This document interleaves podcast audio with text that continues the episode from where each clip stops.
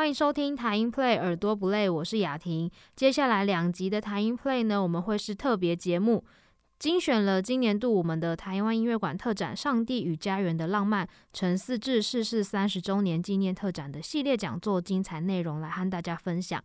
所以先前错过实体讲座的朋友们呢，也能透过收听这两集节目，一起来认识这一位台湾第一代的作曲家，也是钢琴家。陈世志老师，那首先在这一集当中呢，我们会透过策展人徐美玲老师，她同时也是天主教辅仁大学艺术学院的院长。透过徐老师的介绍呢，我们可以了解陈世志老师的重要生平以及他的代表性还有影响力。首先呢，我们会先从讲座的前半部分开始，马上来听听看徐梅玲老师怎么介绍陈世志老师吧。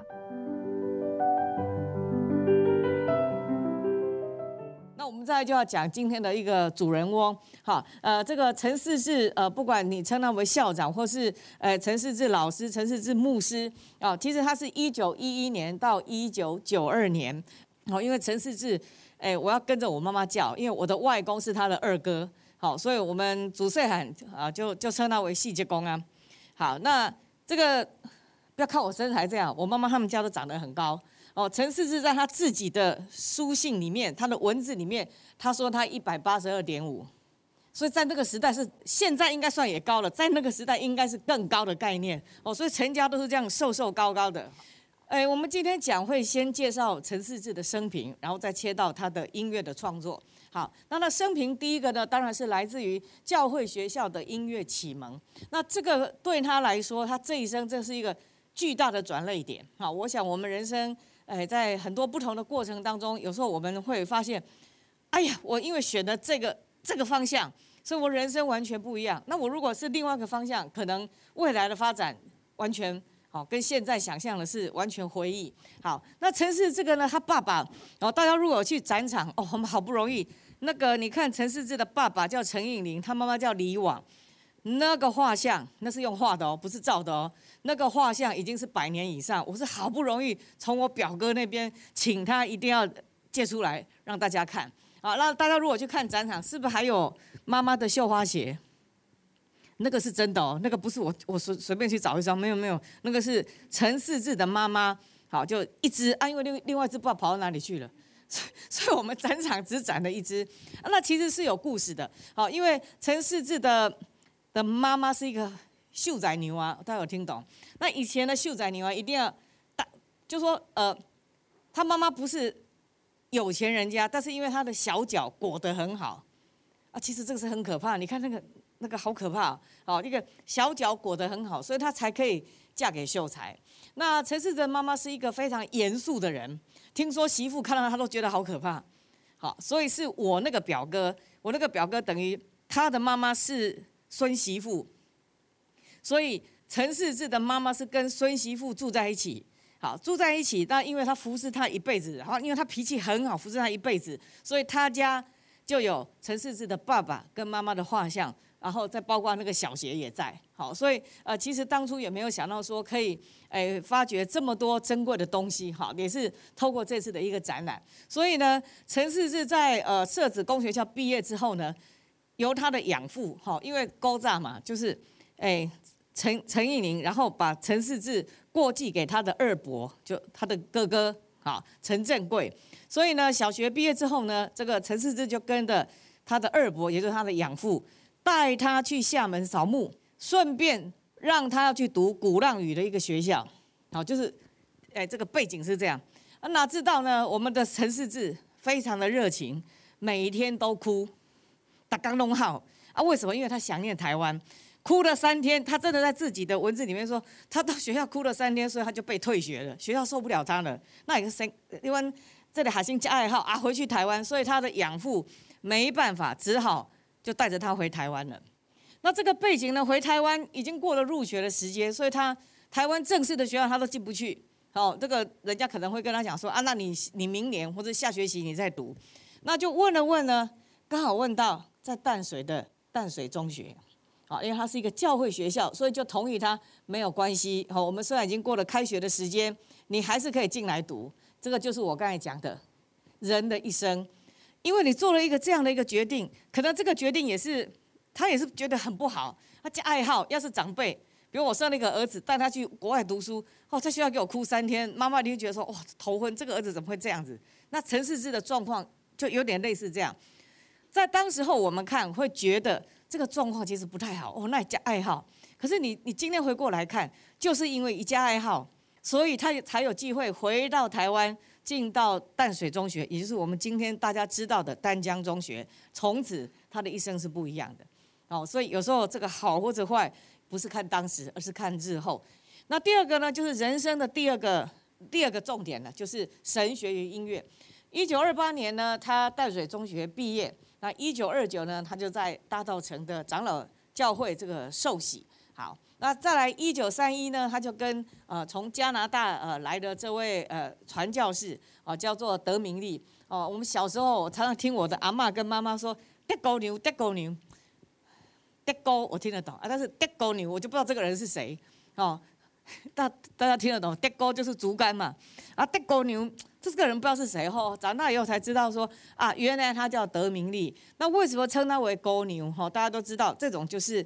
哎，他终身是奉献给宣教的，所以他们是终身不结婚的，哦，所以才会称他为高牛哈，德高牛这样子。好，那德高牛呢，他是正统毕业的，就是真的是加拿大皇家音乐院主修钢琴毕业的，哦，所以你看他一九三一年，呃，陈世志跟他学，应该是到目，应该是那个时候在台湾算是那个钢琴造诣相当好的人之一，我们不敢讲最好，但是应该是。好，这个排很前面的，因为他是呃这个正式科班毕业的，所以陈世志哦跟吴吴威廉牧师娘学习完之后，一九三一年开始，他又跟这个德明利学习。好，那一九三四年呢，他毕业以后呢，呃台北神学院毕业以后呢，他就哎到日本去学习。那他到日本呢，他不是学西洋古典音乐，他是学哎进入那个神学大学，所以你就可以知道他这个他一生的方向已经确认了。好，他就是要成为一个神职人员。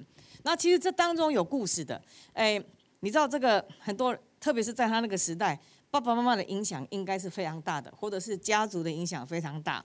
那陈世志，呃，他受刚才我说裹小脚那个叫他生母，另外他的养母就是那个过继过去的，他跟他关系也非常好。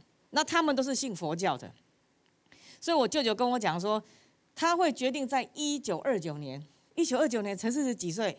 他才十八岁，他就已经受洗，然后要成为传道人。所以他说，这个对他对陈世志来讲，这是一个人生很重要的决定。因为我们一般人呢，你说要去反抗爸爸妈妈，现在当然没问题啊。现在小孩子都比爸爸妈妈还大，对不对？你要看一九三零年代，这个很难的。通常我会考虑到爸爸妈妈的立场，所以我的舅舅跟我讲说，一定是他下了非常非常大的一个决心，所以。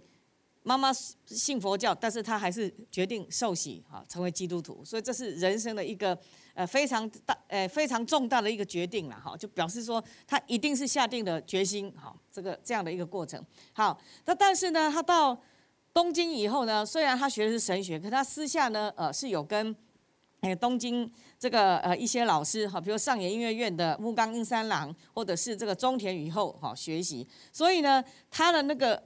哎，作曲上面的训练都是私下跟老师学。那一九三七年，他就结束在日本的学业，好，他就回到台湾了。那我们刚刚听到的这一段呢，是徐梅林老师他介绍了陈四志老师他的呃接触到音乐的启蒙啊，还有他信仰的一个养成，以及他在日本的学习历程。接下来呢，我们会听到是陈四志老师结束日本的学业之后呢，回到台湾。一开始先在长老教会服务，接下来转到淡江中学进入他的教育事业。那在淡江中学的这个二十多年来，会不会发生什么有趣的故事呢？我们马上来听听看。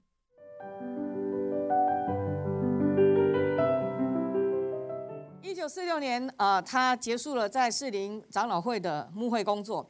一九四七呢，他就开始进到淡江了。可以说他的后半辈子，他就是，啊，除非出到美国去，在那个之前，他其实都留在淡江。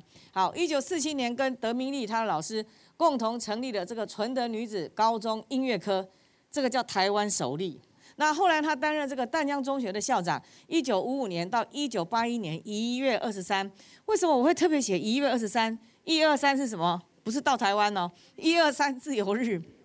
因为他是一个太太清高的人，你觉得不相信因为呢，他他聘书一直到一九八一年的四月，那为什么一二三他就他就不当了？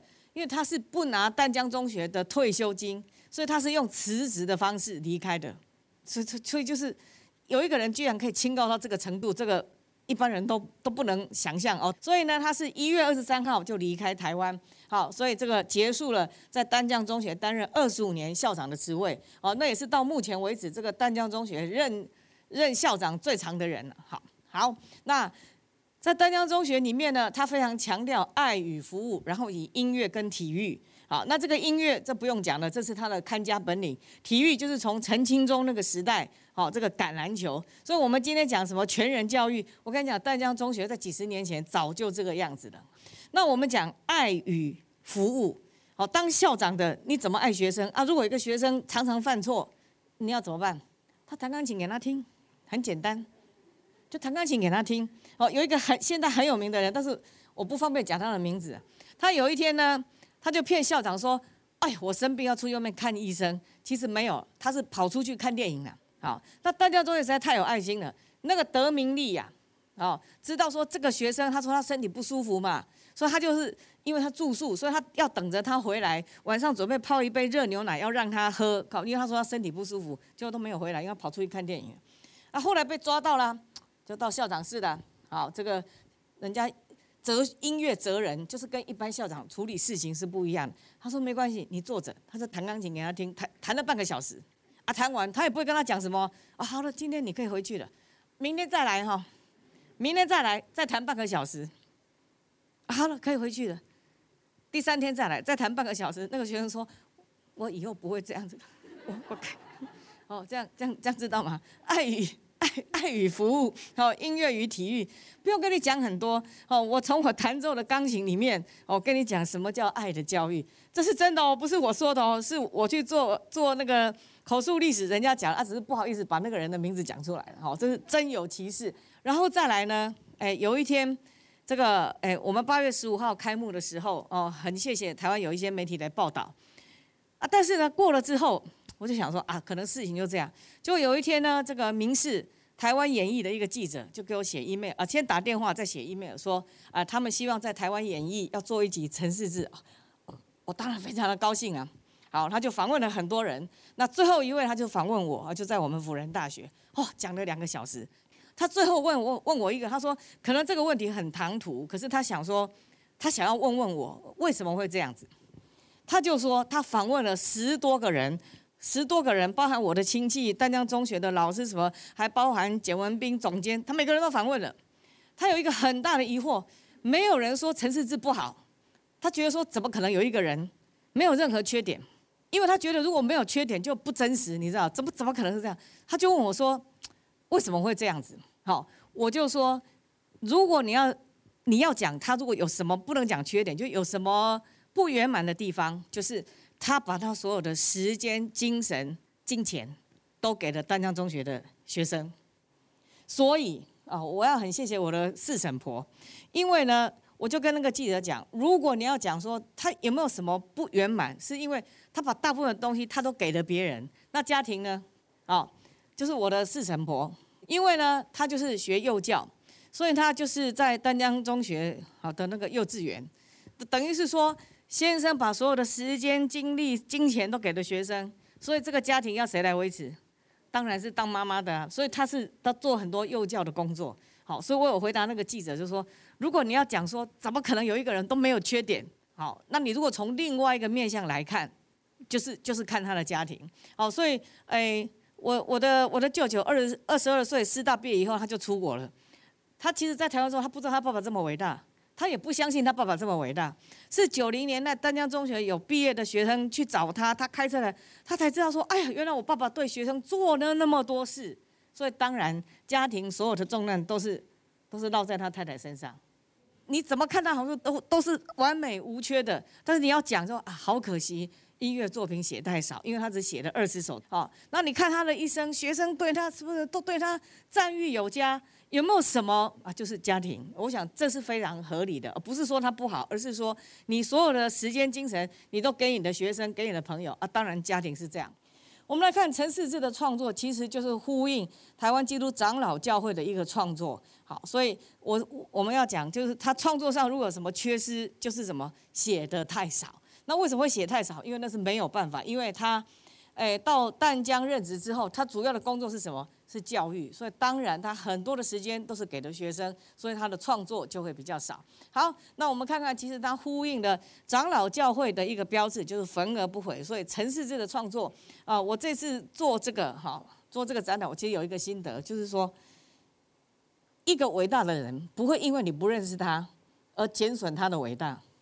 你不认识他是你的，你你你自己的损失，不会因为你不认识他啊，所以他变得不伟大，绝对不是的。好，所以就说，虽然长期不被重视，但是没有损及他作品的重大意义。好，我们看他的历史地位。第一个，他身为台湾第一代的作曲家，他的创作成为后辈作曲家的一个养分。为什么这样讲？我们看第二点，就是说，第一代的作曲家要做什么事，就是要开辟道路嘛。我们看这边都是怎，都是一片的那个，诶草原。那你怎么开出一条路？每一个人开路的状况是不一样。陈世志，如果你去听他的音乐，他怎么做呢？西洋的技法结合五声音阶，哦，这个大概是他所有创作的一个基本原则。好，意思就是说，我现在虽然是用的是西洋的五声音阶，可是我如何让人家辨识这个是台湾人的作品？就是要用五声音阶，就是用西洋技法，然后但是你有五声音阶的旋律，这个就很容易去辨识这是一个台湾人的创作。好，所以这个是第一代的作曲家所做的开疆辟土的工作。第二段呢，我们听到了许梅玲老师介绍的，不只是呃陈思志老师在淡江中学是如何为学生付出，接着他也提到了他作品还有他作曲上，身为台湾第一代作曲家的代表性还有开创的影响力。那最后一段呢？徐美玲老师会针对他的策展概念，还有展览的标题等等来做介绍。想要知道展览有什么精彩、不容错过的部分，就要接下来继续收听喽。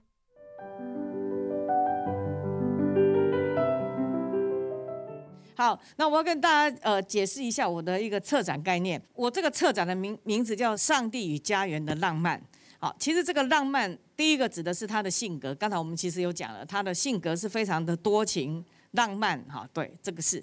那第二个浪漫指的就是他的创作风格。啊，其实你仔细去看，呃，刚才我们讲的，呃，陈世志，不管是他声乐或者钢琴曲，他其实受到欧洲十九世纪中后期浪漫主义的影响，所以这个浪漫是来自于这双关语了。好，所以其实你仔细听，其实有，还有呃，甚至很多的。呃，圣乐合唱曲里他用了很多的半音，其实钢琴曲也有，你仔细去看，它其实都用很多半音啊。其实那个就是受到欧洲十九世纪后半这个半半音浪漫半音的影响啊。我们呃，其实进到这个展场，你会看到一个八角塔的顶，好，你可能没有注意。好，那我的目的，你你看到那个上面字是倒过来的，这个意思就是说，你要参观完这个展览，你出来看的时候才是正面。好，那我用了陈世志自己讲的一句话，就说我不愿意被医生检查完时对我说，Oh, you are hopeless。我宁可被上帝对我亲切的说，宿敌，我修练习尴尬啊，哦，赶快回来，my child。这个意思就是说，所有的策展的中医思想来自于他的基督信仰啊，不论他是钢琴家，他是作曲家，或者他是教育家，或者是他是神的仆人。如果你看了这个整个展场，你认同了这句话啊，表示我策展有成功。那如果没有的话，说啊，这个到底在展览什么啊？真的很抱歉，能力不足。好，所以就是这句话。